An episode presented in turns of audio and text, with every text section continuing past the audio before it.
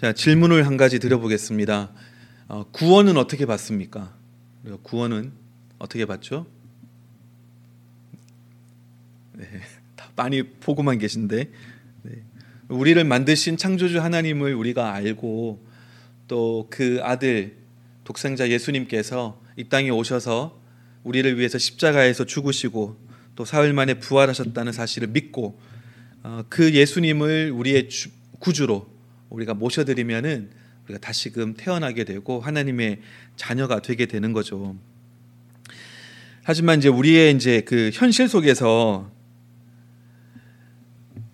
또 우리가 일상 속에서 크리스천답게 살아가는 것은 어떤 모습입니까? 라고 이렇게 질문을 드린다면은 이렇게 좀 기계적으로 이렇게 암송해서 이렇게 하듯이 얼른 대답하기가 좀 어려울 수가 있습니다. 어, 떤 사람은 뭐 착하게 살아야 됩니다. 뭐 그럴 수도 있고요. 아니면은 뭐 예배를 드리는 잘 드리는 것이 어, 크리스찬의 삶의 모습입니다. 뭐 그럴 수도 있고 전도를 열심히 해야 됩니다. 뭐 여러 가지가 있을 수 있습니다. 어, 일상에서 크리스찬답게 살아가는 모습. 그러니까 때로는요 이게 우리가 좀 많이 헷갈리기도 합니다. 아, 이게 맞는지 저게 맞는지 잘 모르겠어요. 구원받는 것은 딱 하면 이렇게 뭐 공식처럼 툭 치면 나오는데 크리스천답게 나의 현실 속에서 매 순간 일상 가운데 어떤 모습으로 살아가야 되느냐라고 했을 때는 이 얼른 다 대답이 쉽게 나오지가 않거든요. 어떤 사람이 그런 이야기를 하더라고요. 차라리 예수 믿지 않을 때가 편했대요. 왜? 그냥 하고 싶은 대로 자기 생각하는 대로 그렇게 하면 됐거든요. 근데 예수 믿고 나니까 크리스천이 되고 나니까 예전에는 별로 마음에 걸리지 않던 것도 자꾸 마음에 걸리기 시작하고 그리고 또 이게 뭐든지 하기 전에 이게 하나님의 뜻이 무엇인지 이게 하나님이 기뻐하시고 원하시는 일인지 아닌지 이런 것들을 이렇게 좀 따져보게 되고 그것 때문에 고민하게 되더라는 거죠. 또 왠지 손해 보는 것 같기도 하고 어떨 때 내가 하고 싶은 것 못 하고 어, 또 뭐 가고 싶은 것 뭐 못 가고 갖고 싶은 것 마음 편하게 못 가지고 뭐 좀 이런 마음들도 좀 들고 그러니까 좀 불편한 것들도 좀 생겼다는 거죠. 어, 제가 이제 어떤 들은 여집사님에 대한 이야기입니다. 이 여집사님이 어, 성지 아, 성질이라고 하면 성격이 대단하셨나 봐요. 예, 뭐 하여튼 뭐 그냥 말빨이 대단하시고 어, 말싸움으로는 절대 지지 않는 분이었대요. 근데 이제 이분이 예수 믿고는 변화 받으신 거예요. 하루는 이웃 사람이 와가지고 말도 안 되는 뭐 이유를 가지고 막 와가지고 막 막 뭐라고 하면서 한참을 쏟아붓고 갔대요. 막 욕까지 섞어가면서 막 이렇게 쏟아붓고 갔대요. 한참을 이제 그렇게 듣고 이제 갔는데 예전 같으면은 뭐 그런 사람 말로 그냥 묵사발 만드는 거 일도 아니었는데 그냥 따다다다 하는 소리만 듣고는 이제 그 사람은 그냥 가버린 거예요. 간 다음에 이제 보니 이렇게 있으니까 아 그때 이렇게 이야기할 걸 뭐 이런 생각이 이제 그제서야 들기 시작하고 그랬더라는 겁니다. 오히려 어, 그 사람이 와가지고 막 험하게 얘기할 때 속으로 어떤 생각을 했냐면은 야 이 아주머니 말 참 잘하네 이런 생각만 했다는 거예요. 그러니까 예수 믿고 오히려 참 바보같이 되었다. 뭐 그렇게 아, 말하며 웃었다는 이야기를 이렇게 들었습니다. 뭐 옛날에는 싸움 딱이었는데 이제는 아, 변했다는 거죠. 우리 안에 계시는 성령님께서 우리에게 말씀하시고 또 우리에게 감동 주시고 일하시기 때문에 어쩌면은 좀 더 많은 고민이나 갈등이 있을 수는 있습니다. 그렇다 보니까 이제 겉으로만 봤을 때는 세상 사람들은 뭔가 자신감도 있어 보이고 저돌적이고 막 아주 열심히 그렇게 적극적으로 사는 것 같은데 우리 이렇게 좀 믿는 사람들은 겉으로 볼 때는 좀 순해 보이고 조금 수동적으로 보이고 좀 아니 좀 손해 보는 것 같고 경쟁에서도 뒤처지는 것처럼 그렇게 보일 수도 있다는 거죠. 겉으로 보기에는. 하지만 우리 내면에 우리 속사람 가운데 하나님께서 하고 계시는 그 일들은 참 신비로운 일이고 놀라운 일이고 시간이 걸리지만 이것은 영원까지 이어지는 어, 그런 일들입니다. 그러니까 때로는 나의 변화나 기도의 응답이 좀 어, 더딘 것처럼 느껴질 때가 있다 할지라도 하나님의 신실하심을 믿고 그 하나님을 신뢰하는 법을 배워나가는 기회로 우리가 모든 순간들을 삼는다면은 그것이 우리 크리스찬들이 가져야 되는 올바른 지혜라는 거죠. 그런 말이 있습니다. 너무 빨리 그리고 너무 쉽게 되는 일은 그다지 중요하지 않은 일일 수가 있다. 바꾸어 얘기하면 뭡니까? 정말 중요한 일일수록 좀 어렵고 혹은 더디 된다라고 하는 말이기도 하죠. 성경에 등장하는 인물들 보면은 또 그 사람들을 통해서 하나님이 이루신 일들을 보면은 결코 쉽게 되거나 뭐 빨리 되거나 그렇지 않습니다. 오히려 하나님의 뜻이 분명하고 주님께서 말씀하시고 약속하신 것임에도 불구하고 참 더디게 이루어지기도 하고 참 어렵게 이루어지기도 하는 것을 우리가 성경을 통해서도 볼 수 있지 않습니까? 예수님께서도 3년간의 사역을 위해서 30년간을 기다리시고 준비하시는 시간이 필요하지 않았 습니까? 우리가 이제 성경에 나오는 왕들을 비교할 때 사울 왕하고 다윗 왕을 많이 비교를 합니다. 그죠? 사울 왕은 뭔가 좀 이렇게 안 좋은 왕, 실패한 왕의 표본이고 다윗 왕은 성공한 성공한 왕의 어, 그런 모델로 우리가 이해를 합니다. 근데 이 사울 왕과 다윗 왕의 결정적인 차이에 대해서도 이런 맥락에서 또 분석하고 설명할 수도 있습니다. 그러니까 사울 왕은 어떻습니까? 어, 겉으로 보기에는 너무 좋았어요. 왕감이었습니다. 다른 사람들보다 체격도 좋고요. 막 키도 막 머리 하나만큼 더 컸다고 합니다. 그런 사람이 겸손하기까지 해가지고 기름 부어가지고 왕으로 삼으려고 하니까 막 도망가가지고 숨고 막 그랬습니다. 근데 그랬던 사람이 나중에 가니까 변질해가지고 막 교만해지고 다윗을 죽이려고 하고 막 그랬지 않습니까? 근데 이 사울 왕과 다윗 왕의 결정적인 차이가 뭐였냐라고 했을 때 사울 왕은 바로 왕이 됐다는 거죠. 기름 부음 받고 바로 왕이 됐습니다. 그러니까 처음에는 막 사형도 하고 뭐 자격이 안 된다라고 생각하고 막 이렇게 했지만 어 그리고 이제 시간이 지나다 보니까 뭔가 이렇게 변질되기 시작하는 겁니다. 그런가 하면은 다윗은요 사무엘 선지자가 와가지고 왕으로 기름 부은 다음에 실제로 왕 위에 등극하기까지 약 한 15년 정도의 시간이 걸렸습니다.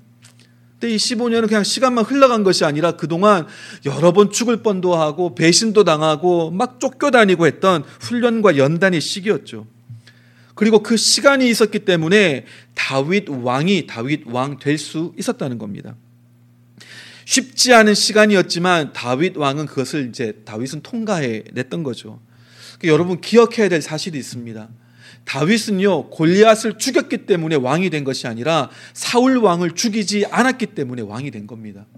골리앗을 죽여서 왕이 될 것 같았으면은 골리앗을 죽인 다음에 바로 왕이 됐었어야죠. 그때 막 사람들이 노래를 만들어서 부르고 모두가 다 영웅으로 떠받쳐 올릴 때 그때 왕이 되면 완벽한 타이밍이죠. 사람들의 지지와 인정도 있고 거기다가 그 모두가 두려워하던 골리앗을 죽였지 않습니까? 인생 역전이죠. 하루 아침에 딱왕 어, 대선 주자로 딱 등극하는 겁니다.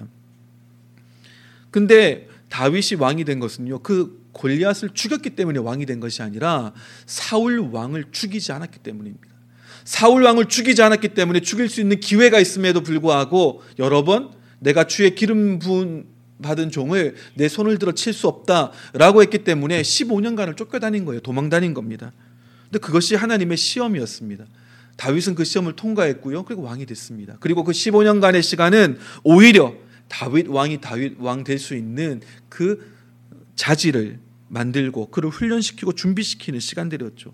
요셉도 마찬가지 아닙니까? 하나님이 주신 꿈을 꾸고 또 실제로 국무총리가 되기까지 약 한 14년간의 시간들이 있었습니다.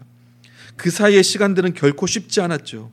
하지만 하나님께서 요셉에게 딱 맞춰서 준비하고 예비시키고 훈련시킨 시간들이었습니다.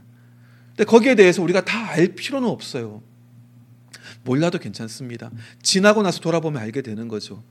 자, 그런 얘기가 종종 하지 않습니까? 우리가 인생 여정, 우리가 어떤 여행을 갈 때 반드시 지도가 있어야 될 필요는 없다고요. 무엇만 있으면 가장 확실하고 신뢰할 만하고 모든 것을 다 알고 있는 가이드만 있으면 인도자만 있으면 그 인도자와 함께만 한다면은 내가 지도가 있으나 없으나 어디로 가는지 아나 모르나 상관이 없다는 거예요. 매 순간 순간 그 인도자와 함께하고 그 사람만 의지하면 되는 거죠. 근데 여기서 이제 우리의 고민이 있습니다. 어디까지가 하나님의 섭리고 하나님의 뜻이고 어디까지가 우리가 해야 될 일인가? 그 이제 그 기준 때문에 여기서 우리가 헷갈릴 때가 좀 있죠. 흔히 우리는 하나님의 은혜와 주권을 많이 강조합니다. 당연하죠. 가장 중요한 거기 때문에. 하지만 너무 그러다 보면 우리가 좀 스스로 착각할 때가 있습니다. 어떤 착각이요? 마치 우리가 해야 할 일은 별로 없거나 아니면 우리가 하는 일들은 그다지 중요하지 않은 것처럼 착각할 수가 있죠. 그러다 보면 우리가 수동적이 되기가 쉽습니다. 그리고 그것이 우리가 소위 크리스찬다운 삶이라고 착각할 수도 있죠. 뭔가 좀 이렇게 피하고 뭔가 좀 이렇게 뒤쪽에 처져 있고 뭔가 좀 열심을 내기보다는 그냥 아 이게 뭔가 다 놓은 것처럼 이렇게 사는 것이 마냥 믿음의 삶, 크리스찬다운 삶이라고 착각할 수가 있다는 거죠. 물론 사람마다 성향은 다릅니다. 하지만 무조건 수동적으로 그냥 아, 놓고 그냥 하나님이 다 하실 겁니다라고 하는 것이 믿음 좋은 것이 아니라는 거죠. 적극적으로 나가야 됩니다. 아니 목사님 아까 그 여집사님 이야기하지 않았습니까? 그러면은 뭐 예수 믿고도 싸움 따게 되는 것이 맞다는 이야기입니까? 그냥 뭐 당하고만 있으면 안 되고 나도 뭐라고 좀 얘기 적극적으로 반박을 해야 된다는 그런 뜻입니까? 그런 이야기가 아니죠. 말싸움에서 이기는 것이 진정 이기는 것이 아니지 않습니까? 우리의 싸움은 혈과 육에 대한 것이 아니라고 성경에서도 분명하게 말씀하고 있죠. 논쟁에서 이기는 것이 그 사람을 진정으로 이긴다거나 혹은 얻는 것이 아닙니다. 오히려 적극적인 사랑, 그 사랑에서 비롯된 우리의 생각과 말과 행동 그것이 사람, 사람 가운데 진정 영향을 끼치고 그 사람의 마음을 움직이고 얻게도 하고 또 그 사람을 변화시키는 원동력이 되는 거죠. 지난주에 말씀드리지 않았습니까? 예수님이 우리의 모델이라고. 지난주에도 말씀드린 것처럼 예수님 그러면 그저 그냥 nice하고 그냥 뭐든지 그냥 수동적이고 허허허 웃기만 하고 모든 걸 친절하게만 말씀하고 그런 분은 아니었습니다. 어떨 때는요 굉장히 세게 말씀도 하셨죠. 어 저래도 되나? 사람들이 굉장히 offend 당할 만한 그런 말씀도 하셨습니다. 하지만 그런 모든 것들은 진리이신 예수님께서 사랑에 근거해서 하신 말씀들이라는 거죠. 그것이 진정 사람을 변화시키고 하나님의 뜻을 이루어 나가는 방법입니다. 그리고 우리처럼 어떤 미움이나 증오나 분노나 그런 어떤 불쾌함에서 팍해 나오는 가시돋친 말이 아니라 사랑에서 나오는 진리의 말씀이었다는 거죠. 그렇기 때문에 우리가 늘 해야 되는 것은 내가 지금 하는 생각이 내가 지금 하는 말이 나의 선택이 사랑에 근거하고 있는 것인지 그것을 늘 살피고 확인하는 것이 중요합니다. 또한 내가 진리를 알아가고 있는가, 인격이신 그 진리를 알아가고 있는가, 진리 안에서 내가 자유하는가, 진리를 내가 살아내고 있는가, 또 그 사실에서 내가 자라가고 있는가, 이것이 이제 중요한 것이죠. 우리는 겉모습에 속으면 안 됩니다. 사도 바울, 사도 바울도 보면 어떻습니까? 그가 쓰고 있는 것처럼 내가 모든 사람을 위해서 모든 것이 되었다 이렇게 이야기를 합니다. 즉 헬라인에게는 헬라인처럼 유대인에게는 유대인처럼 자유인에게는 자유한 사람처럼 또 종에게는 종 종처럼 모든 사람에게 맞춰서 사도 바울은 했다는 거예요. 근데 겉모습만 보면 어떻습니까? 아, 저 줏대 없는 사람, 아, 저 가벼운 사람, 사람 눈치나 보는 사람, 자신감 없는 사람처럼 보일 수 있죠. 왜? 아, 이 사람한테는 이렇게 맞추고, 저 사람한테는 저렇게 맞추고. 뭔가 좀 이렇게 간사한 사람처럼 보일 수도 있죠. 하지만 사도 바울에게는 굉장히 분명한 중심이 있었습니다. 내가 사람을 기쁘게 하랴 하나님을 기쁘시게 하랴 사람을 기쁘게 하는 것이면 내가 하나님의 종이 아니다라고 하는 그 마음의 중심이 뚜렷했어요. 그러니까 내가 이 사람에게는 이런 모양, 저 사람에게는 저런 모양이 되는 것도 하나님을 기쁘시게 하기 위한 왜 하나님은 한 사람이라도 한 영혼이라도 더 얻기를 원하시기 때문에 하나님께서 바라보시는 그 사람의 모습대로 내가 같이 성육신 하는 거죠. 근데 겉으로 보기에는 몰라요. 왜? 간사하게 여기 갔다가 저기 갔다가 박쥐처럼 왔다 갔다 하는 사람처럼 보일 수도 있죠. 약한 사람처럼 보일 수도 있습니다. 그러다 보니까 많은 사람들이 사도 바울의 사도성에 대해서 공격하지 않습니까? 너는 사도가 아니다. 왜? 사도처럼 이렇게 뭔가 좀 권위를 부리거나 아니면 뭐 헌금도 받거나 이러지 않거든요. 그래서 비난을 많이 받았습니다. 공격을 많이 받았습니다. 근데 그럴 때마다 사도 바울이 자기가 사도라고 하는 것을 증명하고 반박하는 말로 한 대답들이 뭡니까?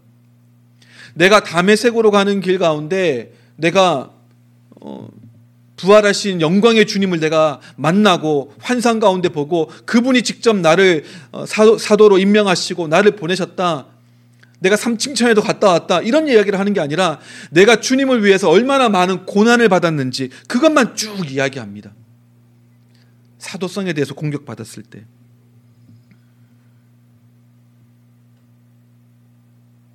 왜? 무엇이 중요한지를 알았기 때문에 그렇기 때문에 사도 바울은 그 누구보다 열심히 수고했고요. 그 누구보다 많이 고난 받았습니다.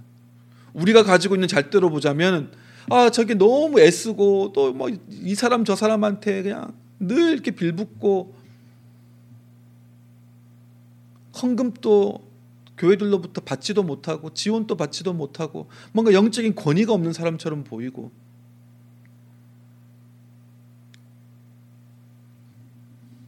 겉으로 볼 때는 그렇게 보일 수 있죠. 하지만 하나님은 중심을 보시고 그 중심에서 비롯된 사랑과 진리에 근거한 그의 삶 가운데 그 누구보다 많이 수고하고 그 누구보다 많이 고난을 받았지만 오히려 그것이 하나님이 함께하지 않으시고 하나님이 일하시지 않으시는 그 증거가 아니라 오히려 하나님의 뜻대로 살아가고 있는 것의 증거가 됐다는 겁니다. 사도임의 증거가 되었다는 거죠. 모든 게 쉽고 모든 게 술술 풀린다고 다 하나님의 뜻은 아닙니다. 반대로 어렵고 고난이 많다고 해가지고 하나님의 뜻이 아닌 것도 아니에요. 그렇다면 십자가만큼 말이 안 되는 것이 어디 있겠습니까? 우리는 열심히 살아야 합니다. 그 가운데 정말 많이 수고도 하고 또 그 가운데 많은 어려움과 고난을 당할 수도 있습니다. 그래도 괜찮아요. 그것이 오히려 하나님의 뜻일 수도 있습니다.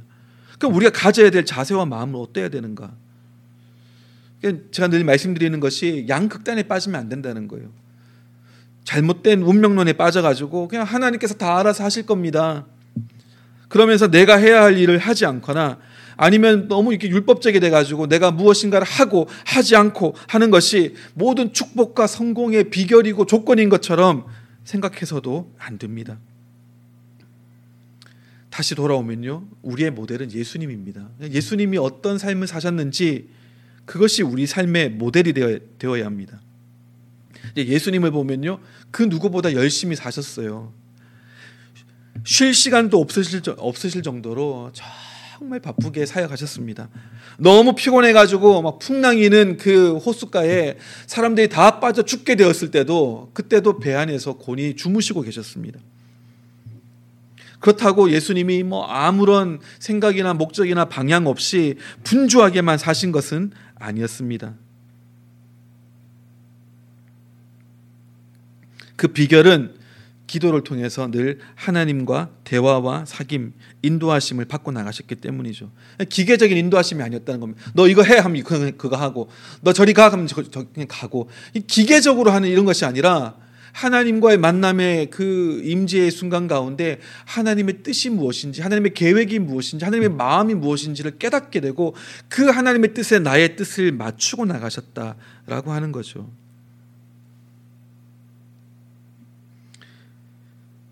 하나님은요, 굉장히 의도적인 분이십니다. 그러니까 우리가 이제 의도적이다 그러면 좀 나쁜 의미로 받아들일 수 있지만 그런 것이 아니라 우리를 향한 생각과 사랑은 항상 의도적이세요. 인텐셔널합니다. 그러니까 분명하다는 거예요. 분명한 생각과 뜻을 가지고 계시다는 겁니다. 그러니까 좀 하다가 에이 좀 하다가 안 되면 말지 그런 게 아니, 아니라는 거죠. 나 이렇게 좀 잘 선하게 대해주는데 쟤네들이 끝까지 거부하고 몰라주면은 막 하다 때려치우지 이런 게 아니라 정말 의도적으로 하나님께서는 우리를 추구하신다는 겁니다. 펄수하신다는 거예요. 그래서 우리는 어, 하나님을 닮은 존재들이기 때문에 그리스도 예수의 형상 따라 우리가 변화받아야 되기 때문에 이런 하나님의 모습을 우리는 본받아야 합니다. 우리도 의도적이 돼야 돼요. 무엇을 하든지 간에 우리의 분명한 의도가 있어야 됩니다. 생각이 있어야 돼요. 아무 생각 없이 해서는 안 됩니다. 늘 생각하셔야 돼요. 생각하는 훈련이 우리 크리스찬들에게 너무 많이 부족합니다. 그냥 덮어놓고 믿고 아무 생각 없이 그냥 해오던 대로 기계적으로 하는 것에 익숙해져 있을 때가 참 많아요. 근데 우리는 늘 생각해야 합니다. 이 훈련에서 자라가야 돼요. 그래서 제가 참 좋아하는 그 문구와 책 중에 하나도 어, Love your God with all your mind. 너희 하나님을 너의 마음을 다하여 사랑하라 그런 말이 있잖아요. 거기 그때 이제 쓰는 단어가 마인드인데 마음이라고도 하지만 생각이라고도 하지 않습니까? 마인드. 너의 생각을 가지고 하나님을 사랑하라. 그래서 J.P. 몰랜드라고 하는 분이 어, 그 책을 썼어요. 변증학자입니다. 저기 이제 승하자매가 나온 그 훌륭한 학교 바이올라의 교수님이기도 합니다. J.P. 몰랜드라고 하는 분이 쓰신 책인데 우리의 생각을 가지고도 하나님을 사랑해야 하는 거죠. 또 제가 최근에 말씀드렸던 제가 참 좋아하고 존경하는 레비 자카라이어스라고 얼마 전에 하나님께로 가셨습니다마는 그분이 하시는 팟캐스트의 제목도 뭐냐면은 Let My People Think 너무 멋있지 않습니까? 원래는 Let My People Go 하면은 이제 모세가 바로에게 내 백성들로 가게 하라라고 하는 하나님의 말씀을 대언하는 거였는데 이 사람은 Let My People Think 나의 백성들로 하여금 생각하게 하라. 너무 멋있는 것 같아요. 근데 두 가지가 맞닿아 있지 않습니까? 노예로 있던 이스라엘 백성들을 가게 하라. 해방시켜라. 그래서 자유롭게 하나님을 예배하게 하라. 라고 했던 그 말씀이나 Let my people think. 나의 백성들로 하여금 생각하도록 하라. 생각하는 존재가 되도록 하라. 이것도 같은 맥락이에요. 자유롭게 되는 길입니다. 그냥 우리가 막 매여가지고 아무 생각 없이 살아가는 것이 아니라 생각하기 시작할 때 비로소 우리는 자유롭게 되어집니다. 내가 왜 이것을 하는지 어떤 이유로 이런 선택을 하는지 따져 보아야 합니다. 여러분 일가견이 있다 이런 얘기 들어보셨죠? 아 저 사람은 일가견이 있어. 일가견이라고 하는 건 말 그대로 하나의 집을 세우는 견해입니다. 사전적인 의미로 제가 찾아봤더니 어떤 문제에 대하여 독자적인 경지나 체계를 이룬 견해 이렇게 얘기합니다. 어떤 분야에 있어서 나만의 독자적인 견해를 하나 설립하는 겁니다. 하나의 일가, 집안, 가문을 세우는 거예요. 그런 견해를 우리는 가져야 합니다. 우리 모두는 일가견이 있어야 돼요. 그 말은 저마다 개똥차락을 가져야 된다 그런 이야기가 아닙니다. 나라고 하는 사람이 하나님과의 친밀한 관계 속에서 나만이 가질 수 있는 특별한 생각과 마음의 자세를 가지는 것들 이것이 너무 중요합니다. 왜? 하나님 우리를 다 똑같이 만들지 않으셨어요. 다 다르게 만드셨습니다. 성격도 다르고 성향도 다르고 다 달라요. 근데 그런 우리가 우리 온전한 우리 자신이 되어서 하나님이 창조하셨던 원래의 그 모습이 되어서 오리지널 모습이 되어서 하나님과 교제하는 과정 가운데 하나님을 알아가고 그 하나님의 마음과 뜻에 나의 생각과 마음의 뜻을 합쳐가는 것. 이것이 우리 삶에서 가장 중요한 것이라는 거죠. 이것이 어떤 면에서 일가견을 가지는 겁니다. 나만의 확실한 생각과 또 믿음을 세워 나가는 거죠. 가끔씩 보면 우리 생활의 달인 이런 것이 있지 않습니까? 아, 뭐 어떤 사람은 칼질을 막 기가 막히게 하고 어떤 사람은 박스를 막 높이까지 기가 막히게 쌓고 막 합니다. 그래서 보면 너무 좋아요. 직업에 귀천이 없지 않습니까? 그러니까 자기가 있는 그 필드에서 자기가 하는 일 가운데서 그 정도로 한 분야에 탁월한 사람이 된다는 것 얼마나 귀합니까? 얼마나 많은 시간을 훈련하고 얼마나 그 부분에서 엑셀런트하게 되기 위해서 노력해 왔겠습니까? 그것이 우리 모두에게 필요로 되는 그런 삶의 자세입니다. 그 유명한 마틴 루터 킹 주니어가 이런 이야기를 했습니다. 앞에 이제 있죠. If a man is called to be a street sweeper, He should sweep street even as a Michelangelo painted or Beethoven composed music or Shakespeare wrote poetry. He should sweep streets so well that all the hosts of heaven and earth will pause to say, Here lived a great street sweeper who did his job well. 길거리 청소부가 있다면 마치 미켈란젤로가 그림을 그리듯이 베토벤이 음악을 만들듯이 셰익스피어가 시를 쓰듯이 그런 마음으로 길거리를 쓸어야 된다는 겁니다. 그렇게 할 때 어떻게 한다고요? 하늘에 있는 천사들과 이 땅에 있는 모든 사람들이 봐라. 가장 위대했던 길거리 청소부가 여기 살았다. 이렇게 이야기할 거라는 거죠. 하나님이 불러주신 그 삶의 현장 속에서 하나님이 창조하신 모습대로 우리가 열심히 최선을 다해 살아가는 것 하나님께서 우리에게 원하시는 겁니다. 이런 부분에서 수동적이 되면 안 됩니다. 이런 부분에서 우리가 양보를 해서는 안 됩니다. 우리는 일가를 이루어야 돼요. 각자마다 일가를 이루셔야 됩니다. 일가견을 가지셔야 돼요. 근데 우리 약점은 뭡니까? 우리는 너무 사람 눈치를 많이 봐요. 사람들의 인정을 받고 싶어 합니다. 사람들이 인정받으면 좋아하고 사람들이 뭐라고 비난하면 그걸 두려워합니다. 군중 심리라고 하죠. 그러니까 사람들에게 휩쓸려서 이리저리 무서워서 내 생각도 얘기도 못하고 그렇습니다. 이것이 민주주의의 맹점이기도 합니다. 그러니까 민주주의라고 다 좋은 건 아니에요. 51%의 다수가 만약에 가지고 있는 생각이 잘못된 생각이라면 잘못된 방향으로 모두가 함께 가게 되는 거죠. 민국은 미, 미국은 민주주의 국가입니까? 공화정 국가입니까? 공화국입니까? 뭐죠? 둘 다 합니까? 엄밀히 따지면 미국은 리퍼블릭입니다. 공화국이에요. 민주주의와 공화국이 뭐가 다른가? 그러니까 같은 것은 둘 다 다수에 의한 것이고 대의 정치 제도예요. 그러니까 대표를 뽑아 가지고 그들이 이제 다수나 사람들의 의견을 대표하도록 하는 것. 이건 같은 겁니다. 근데 차이점은 뭐냐면은 민주주의는 다수에 의한 것이기 때문에 아까 말씀드린 것처럼 51%만 돼도 그 다수에 의해서 모든 것이 다 결정됩니다. 그렇게 될 때 나머지 49% 혹은 70대 30이라 하더라도 나머지 30%의 마이너리티 소수의 의견이나 이런 것들은 혹은 권리들은 침해될 수가 있고 무시될 수가 있다는 거죠. 반면에 공화정, pub, republic이라고 하는 것은 그런 것들 소수에 대한 보호책들이 마련되어 있습니다.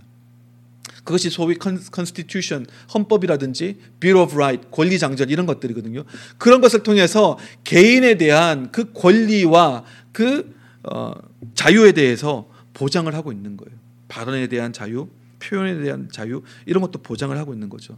그래서 다수에 의해서 결정되어 나간다 할지라도 하지만 그렇다고 소수의 의견이나 권리가 침해되거나 제한받지 않도록 보호 장치를 둔 거예요. 미 헌법과 이런 것들 을 통해서 그래서 많은 사람들이 그 constitution을 그렇게 중요하게 여기기도 하는 겁니다. 그리고 그것이 미국이 성경에 근거한 기초한 국가다라고 하는 이유가 되기도 합니다. 민주주의 국가기 때문이 아니에요.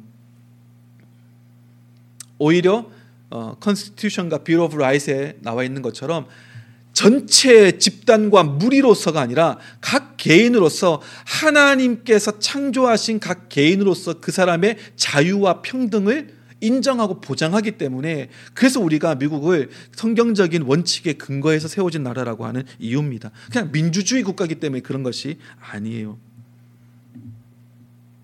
미국의 특별함이 거기 있죠. 이 공화국이 얼마나 좋은가 하면은 다 그냥 개나 고양이나 전부 다 그 이름을 씁니다. 조선 인민 조선 민주주의 뭐죠? 인민공화국 다 들어가 있어요. 민주주의도 있고 공화국도 있습니다.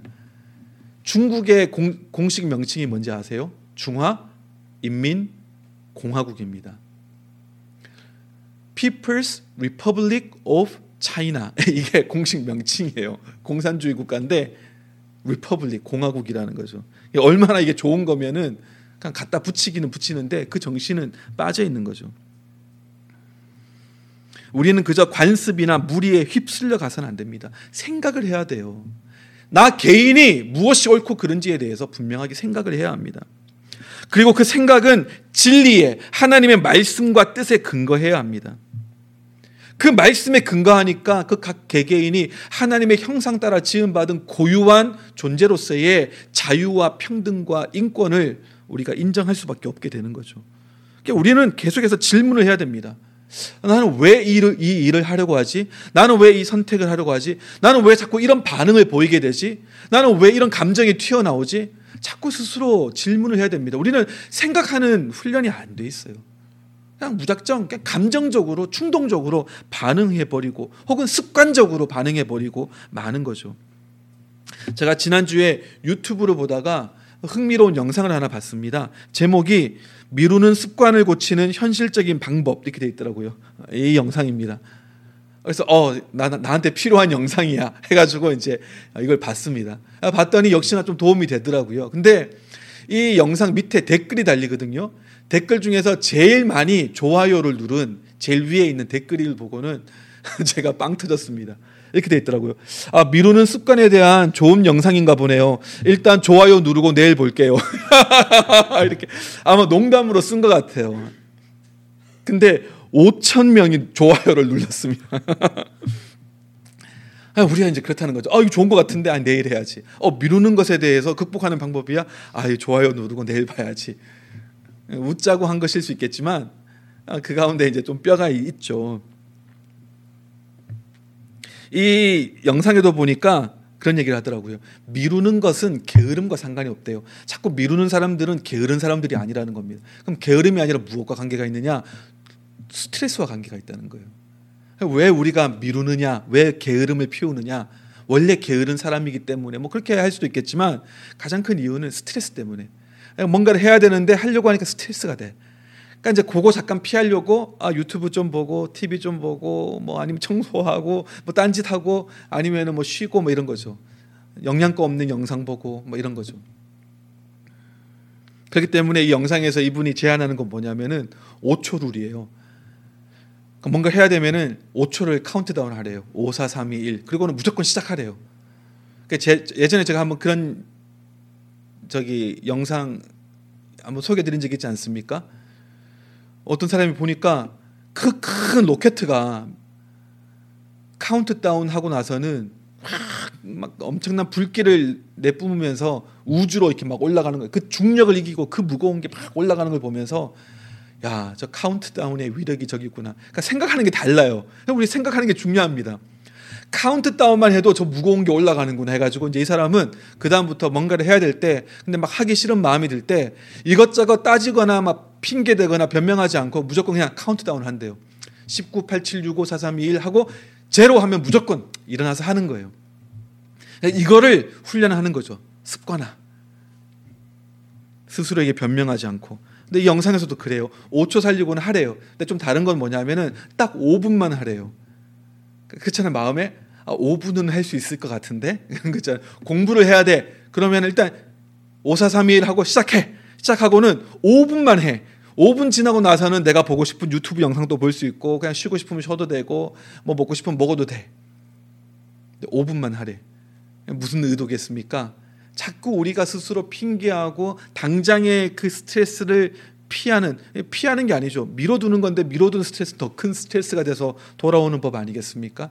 그걸 이길 수 있도록 일단 시작만 하면은 그 일을 계속해서 이어가고 끝마칠 수 있는 확률이 확 올라간대요. 우리의 문제는 미뤄두고 아예 시작을 안 하기 때문에 오는 약점들이라는 거죠. 그래서 일단 시작할 수 있도록 5분만, 5초 살리고 5분만 해. 뭐 이렇게 얘기를 하더라고요. 이런 것도 뭐 좋은 팁인 것 같아요. 그러니까 생각을 하게 되는 거죠. 내가 왜 자꾸 이걸 피하려고 하느냐? 나는 원래 게을렀어. 이런 것이 아니라 아, 내가 지금 당장 스트레스 받으니까 이 스트레스 피하고 싶어서 그러는 거구나. 그걸 내가 알면은 그걸 대처하는 것이 훨씬 더 쉬워진다는 거죠. 생각을 하고 선택을 해야 됩니다. 이 선택이 중요해요. 우리 읽었던 로마서 8장 28절에 우리가 알거니와 하나님을 사랑하는 자 곧 그의 뜻대로 부르심을 입은 자들에게는 모든 것이 합력하여 선을 이루, 이루느니라. 그 어떤 사람은 이걸 보고 그렇게 해석할 수도 있죠. 아, 모든 것이 다 합력해서 선을 이루어지는 거구나. 그렇기 때문에 난 그냥 손 놓고 있어도 되겠다. 그런 뜻이 아니죠. 그냥 인샬라 주의 뜻대로 되어지리다. 캐스라 세라 모든 것이 되어지는 것이 다 하나님의 뜻입니다. 운명론적으로 모든 것을 받아들이지 말라는 겁니다. 그걸 다 받아들이고 그냥 되어지는 것이 다 하나님의 뜻이지 하고는 수동적으로 손 놓고 가만히 있지 말라는 거예요. 오히려 뭐라고요? 모든 것이 합력하여 선을 이룰 것이다. 합력하여 선을 이루십니다. 그건 누가 하는 거라고요? 하나님이요. 하지만 모든 일은 우리가 해야 된다는 거예요. 우리가 할 수 있는 모든 일은 해야 됩니다. 이게 맞는지 그런지 모르겠어요. 하지만 내가 할 수 있는 최선을 다해서 모든 일들을 하고 나갈 때 하나님은 그 모든 일들을 가지고 합력해서 하나님이 보시고 생각하신 선하신 일들을 이루어 가신다는 거예요. 제가 예전에 봤던 책이 있습니다. 하나님과의 어떤 대화를 담은 책이었는데 그 책에 하나님 그렇게 얘기하시더라고요.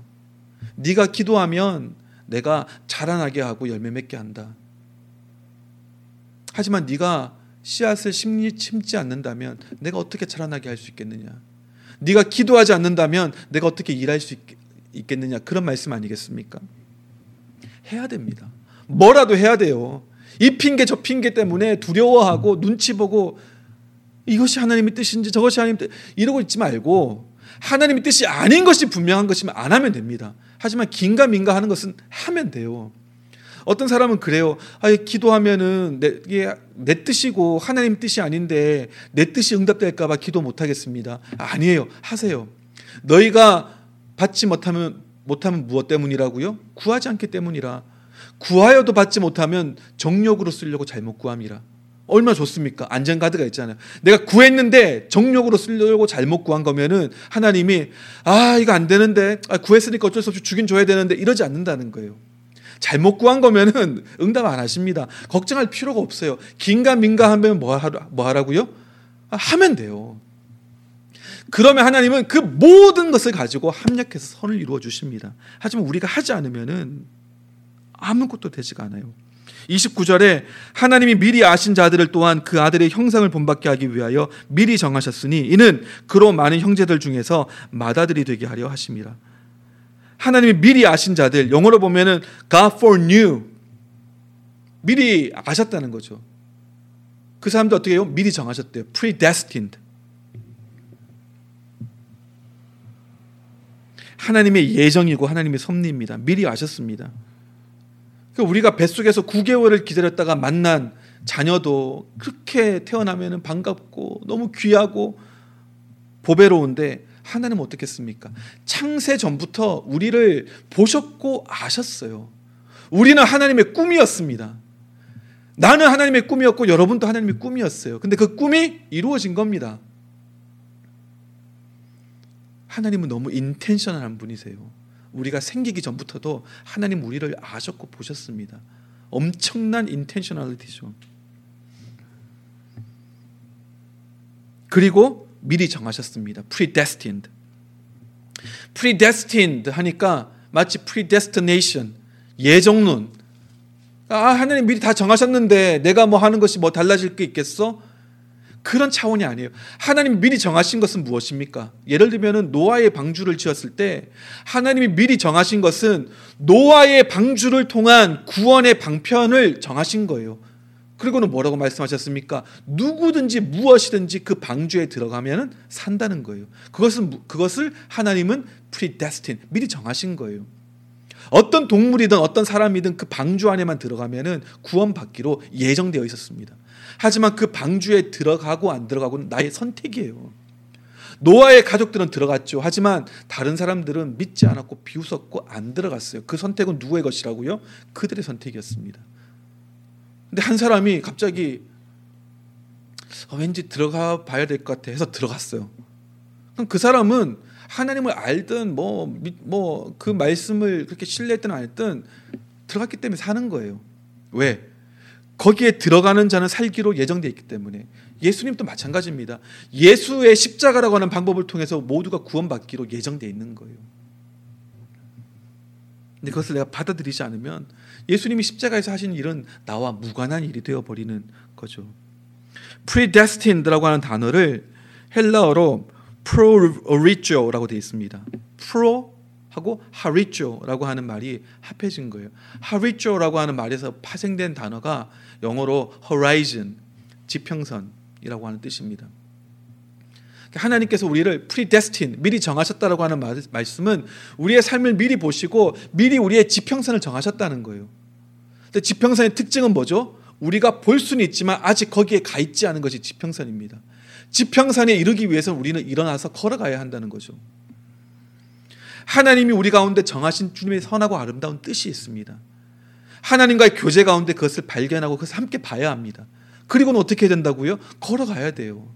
우리의 선택이 필요합니다. 선택하고 걸어가야 합니다. 무작정 아무 곳이나 그냥 분주하게만 열심히 가는 것 이게 중요한 것이 아니라 어디로 가야 되는지를 분명하게 알고 보고 가야 되는 거죠. 그래서 우리가 생각을 해야 되는 겁니다. 우리는 생각의 훈련, 선택의 훈련 이걸 받아야 됩니다. 생각 생각을 너무 많이 하거나 막 너무 이렇게 적극적으로 선택하고 나가면은 그 사람은 뭔가 영적이지 않은 것처럼 믿음이 부족한 것처럼 그렇게 착각하는 잘못된 우리의 시선들이 있습니다. 그렇지가 않습니다. 우리는 그 무엇보다 여기에서 훈련이 필요합니다. 그리고 우리의 선택의 가장 중요한 것은 예수님의 형상을 닮아가는 거죠. 아들의 형상을 본받게 하기 위해서 말, 말씀하지 않습니까? 우리가 생각하고 선택하는 모든 기준은 그리스도 예수의 모습대로 형상대로 그 삶대로 닮아가는 것이 되어야 합니다. 히브리서 6장 1절 말씀에 그러므로 우리가 그리스도의 도의 초보를 버리고 죽은 행실을 회개함과 하나님께 대한 신앙과 여기 보면은 두 가지 전치사가 나오죠. from and toward. 죄로부터 나와서 toward God. 하나님께로 향하는 것. 이것이 바로 회개입니다. 우리의 회개는 율법과 규율을 지키고 뭔가를 하고 안 하고 이것이 아니라 하나님께로 향하는 것. 이것이 회개예요. 돌이키는 것이 회개 아닙니까? 가던 길을 돌이키고 하는 생각을 돌이키는 것. 이것이 회개입니다. 여러분 새로워지기 원하십니까? 뭔가 좀 달라지기 원하십니까? 변화가 필요하십니까? 회개가 필요합니다. 사도행전 3장 19절에 그러므로 너희가 회개하고 돌이켜 너희 죄 없이 함을 받으라 이같이 하면 새롭게 되는 날이 주 앞으로부터 이를 것이요 Repent therefore and turn to God so that your sins may be wiped out so that the times of refreshing may come from the presence of the Lord. 새롭게 하는 날이 임할 거래요. 어떻게 할 때? 우리가 회개할 때. 무엇으로부터? 죄로부터. 그럴 때 새로움이 임하, 임하기 시작한답니다. 어디로부터? 하나님의 임재로부터. From the presence of God. 하나님의 임재로부터. 그렇기 때문에 우리가 하고 있는 잘못된 생각, 걷고 있는 잘못된 길에서 돌이켜 가지고 하나님을 향하기 시작하고 하나님을 바라보기 시작하고 하나님의 생각에 나의 생각을 맞추고 나가기 시작할 때 주님의 그 임재 가운데로부터 무엇이 흘러나온다고요? 새로움. 새로움이 times of refreshing may come from the presence of God. 거기서부터 새로움들이 오고 변화가 임하기 시작하는 거죠. 빌 존슨이라고 하는 목사님이 쓰신 책 가운데 이런 내용이 있더라고요. 영어로 보면은 we are either walking in repentance or we need to repent. Repentance is the lifestyle of being face to face with God. If that is missing, I must turn back. I must repent. 무슨 말입니까? 우리는 회개라고 하는 것이 라이프 스타일이 되어야 된다는 겁니다. 어떤 거요?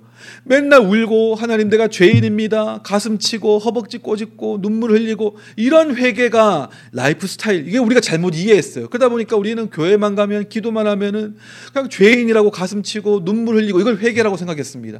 회개는 그런 것이 아니에요. 회개는 하나님과 얼굴 대 얼굴로 마주 보는 것이 회개입니다. 왜? 아까 우리가 읽었던 본문 말씀에서도 죄에서 돌이켜서 하나님께 향하는 것, 하나님을 바라보는 것, 그게 회개거든요. 그렇기 때문에 회개가 우리의 라이프 스타일이다라고 하는 말은 뭐냐면은 계속해서 하나님을 바라보고 있든지 아니면 딴 데 보고 있다면은 하나님을 바라보기 시작하는 것. 둘 중에 하나를 하는 것이 회개가 라이프 스타일이 된 삶이라는 거죠. 딴 데 보고 있었으면 다시 하나님을 봐. 이게 우리가 소위 이야기하는 repentance고요. 하나님을 계속 바라보고 있는 것. 이것이 repented lifestyle을 우리가 계속해서 누리고 있는 겁니다. 회개는 어쩌다가 한 번씩 하는 행위가 아니라 우리의 라이프 스타일입니다. 항상 하나님께로 향하는 그리고 그 선택이 우리를 항상 하나님의 임재 가운데 둘 것이고 그 임재로부터 새롭게 하는 시간이 우리 가운데 늘 임하게 될 것입니다. 여러분 기억나십니까? 연초에 제가 했던 설교 중에서 올라가는 선택이라고 하는 설교가 있었습니다. 시편 120편에서 134편까지 보면은 부제가 올라가는 노래라고 돼 있거든요. 그러니까 성전에 올라가는 노래입니다. 사람들이 성전에 어, 제사 드리러 갈 때 함께 회중이 모여, 모여 서 절기를 지킬 때 성전을 향해서 나가면서 불렀던 노래들입니다. 근데 왜 올라가는 노래라고 했을까? 성전이 성전 산에 있었거든요. 시온 산에 있었거든요. 그러니까 항상 낮은 데서 높은 곳으로 올라가는 길입니다. 그 순례의 길은. 그래서 그런 말씀을 드렸죠. 우리의 모든 생각과 선택은 올라가는 선택이 되어야 한다. 내가 지금 이 순간 이것을 할까 저것을 할까 고민이 될 때 이것이 과연 올라가는 선택인가 내려가는 선택인가를 늘 생각해 보라는 겁니다. 내가 이 말하는 것이 올라가는 선택인가 아니면 내려가는 선택인가? 하나님의 임재 가운데로 하나님이 계신 곳으로 하나님의 말씀 있는 시온산으로 내가 나아가는 곳 선택인가? 그렇지 않은가? 한 번에 한 걸음씩만 그것을 따지면 생각하고 결정하라는 거죠. 그러면 그 한 걸음 한 걸음이 모이고 쌓여서 성전에 이르게 된다는 겁니다. 우리의 선택과 생각이 중요합니다. 마지막으로 이 이야기만 드리고 말씀을 맺겠습니다. 우리가 이제 지금 어, 교회 지붕을 이제 새로 한다고 어, 처음으로 저는 이런 펀드레이징을 처음 해봅니다. 이렇게 헌금 부탁하는 것도 처음 해봐요. 근데 이제 예상 외로 하나님께서 참 은혜를 주시고 또 생각지도 못했던 그런 사람들이 어, 기꺼이 기쁨으로 또 헌금을 하고 하셨습니다. 근데 여러분 기억나실지 모르겠습니다. 우리 교회 바로 옆에 food pantry가 있잖아요. 예전에 옆에 빈야드 교회에서 food pantry 이게 짓는다고 이렇게 할 때 저기도 보니까 버짓이 없대요. 버짓이 있어서 시작하는 것이 아니라 채워지는 대로 그때 그때마다 이제 공사한다고 시작을 한 거예요.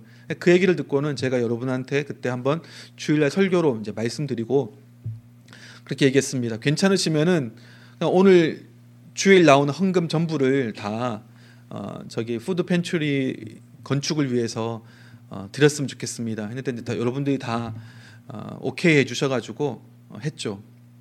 그러니까 우리 같은 교회 규모의 교회에서 어, 한달 네 주 중에서 한 주 헌금을 몽땅 다 뺀다는 것은 사실 좀 어, 어려울 수가 있는 것이지만 하나님 주신 마음이라고 믿고 그렇게 했습니다.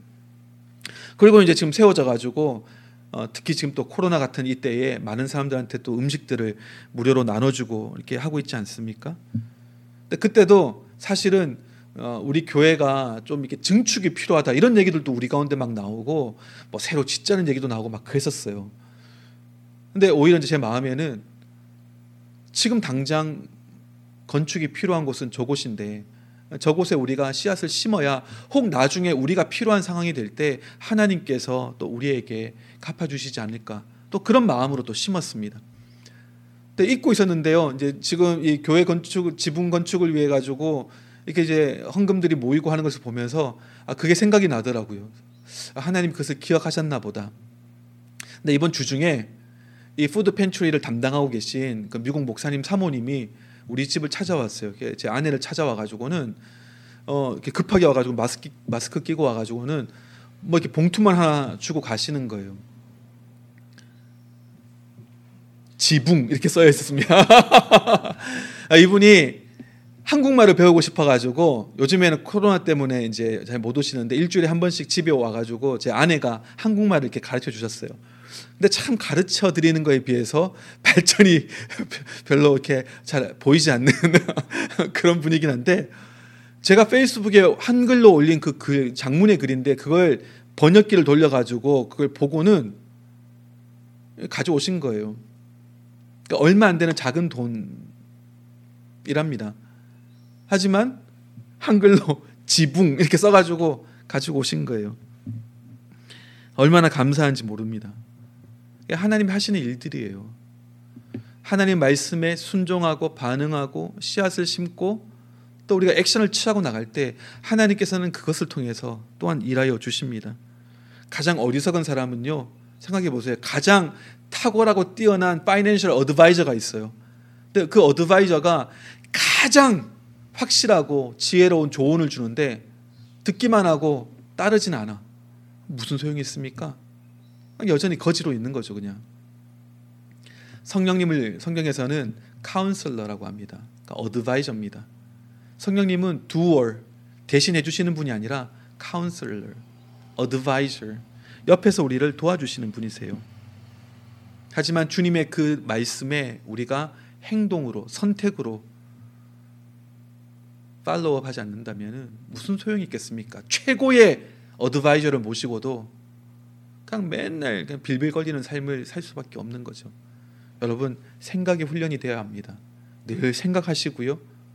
그리고 선택하셔야 됩니다. 나의 의도를 가지고 무엇이 하나님의 뜻이고 무엇이 지금 내가 보기에 가장 하나님께서 기뻐하시는 뜻인지 무엇이 그리스도 예수의 형상에 가장 맞는 선택인지 선택하고 행동하고 결정하고 나갈 때 하나님께서는 그것을 통해서 모든 것을 합력하여 선을 이루어 주실 줄 믿습니다.